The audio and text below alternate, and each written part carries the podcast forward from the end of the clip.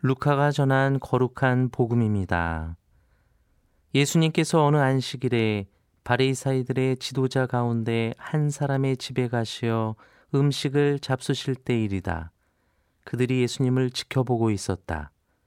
예수님께서는 초대받은 이들이 윗자리를 고르는 모습을 바라보시며 그들에게 비유를 말씀하셨다.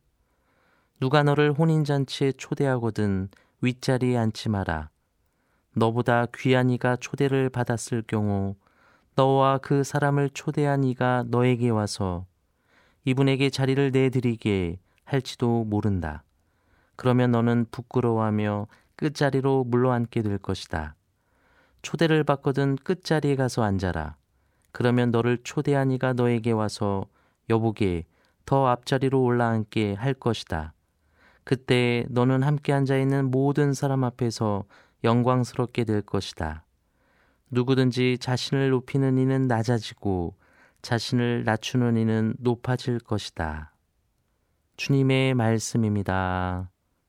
참예수님 사목국 이정민 비오입니다. 오늘 복음 말씀 안에 참 중요한 음, 구절이 있어요. 다시 한번 읽어 드릴게요. 너는 함께 앉아 있는 모든 사람 앞에서 영광스럽게 될 것이다. 우리 신앙의 핵심입니다. 목표예요. 여기 다 담겨져 있어요. 우리가 신앙생활하는 것은 이렇게 하느님 나라 안에서 영광스러운 모습으로 지내기 위한 것이죠. 너무나 설레이지 않습니까? 하느님께 하느님께 특별히 영광된 자리를 받고 우리가 그 자리 안에서 기뻐할 수 있다는 것. 이 목표를 위해서 그렇다면 무엇이 필요할까요? 가장 필요한 방법. 오늘 또 예수님께서 친절하게 가르쳐 주십니다. 누구든지 자신을 높이는 이는 낮아지고 자신을 낮추는 이는 높아질 것이다. 그래요. 이 영광의 순간 우리의 힘으로는 절대로 못 올라갑니다. 오직 하느님께서 우리를 들어 올려 주시기를 믿음 안에서 다 맡겨드리는 것이에요. 아기가 어떻게 높이 올라가겠어요?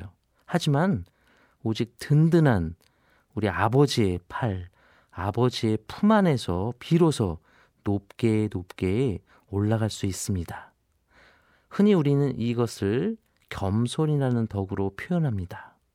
다시 말씀드리면 우리 신앙에 있어서 가장 중요한 덕이 겸손이죠. 그런데 여러분들 겸손하면 어떤 모습을 떠오르실까요? 잘할 수도 있는데 못한다고 빼거나 한계 분명히 가지고 있는데 안 가지고 있다고 말하는 것이 겸손일까요? 어쩌면 우리는 잘못된 겸손에 대한 모습을 가지고 살아가고 있습니다.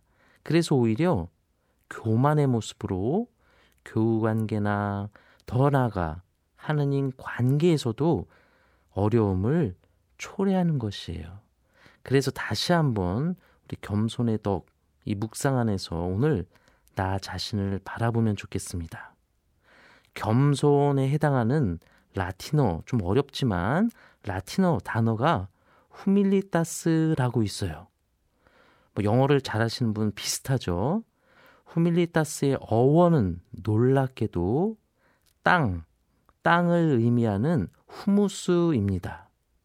우리가 잘 알고 있는 휴먼이라는 단어도 사실은 같은 어원, 땅을 가지고 있습니다. 놀랍죠? 겸손은 땅, 흙에서 나온 우리가 다시 땅으로 돌아가야 하는 존재임을 알고 받아들이는 것입니다. 그래서 오직 하느님께 의지하여야만 하는 존재임을 우리가 마음으로 고백하는 것, 그것이야말로 겸손이에요. 주님, 당신만이 저를 살릴 수 있고, 당신만이 이 세상의 주님이십니다. 당신만이 저를 높이 올려주실 수 있어요. 라고 고백하는 것. 이 마음이 겸손입니다. 이렇게 고백하는 신앙인은 분명 새 삶을 이제 살아가고 있습니다. 그 삶은 이번 주 초에 제가 강론 때 말씀드린 대로 바로 영광, 영광의 모습을 사는 것이죠. 오늘은 다시 한번 주님께 겸손한 마음으로 우리 자녀의 마음으로 좀 매달려서 주님 감사합니다. 이렇게 기도로 마무리할 수 있는 하루가 되기를 바랍니다. 아멘.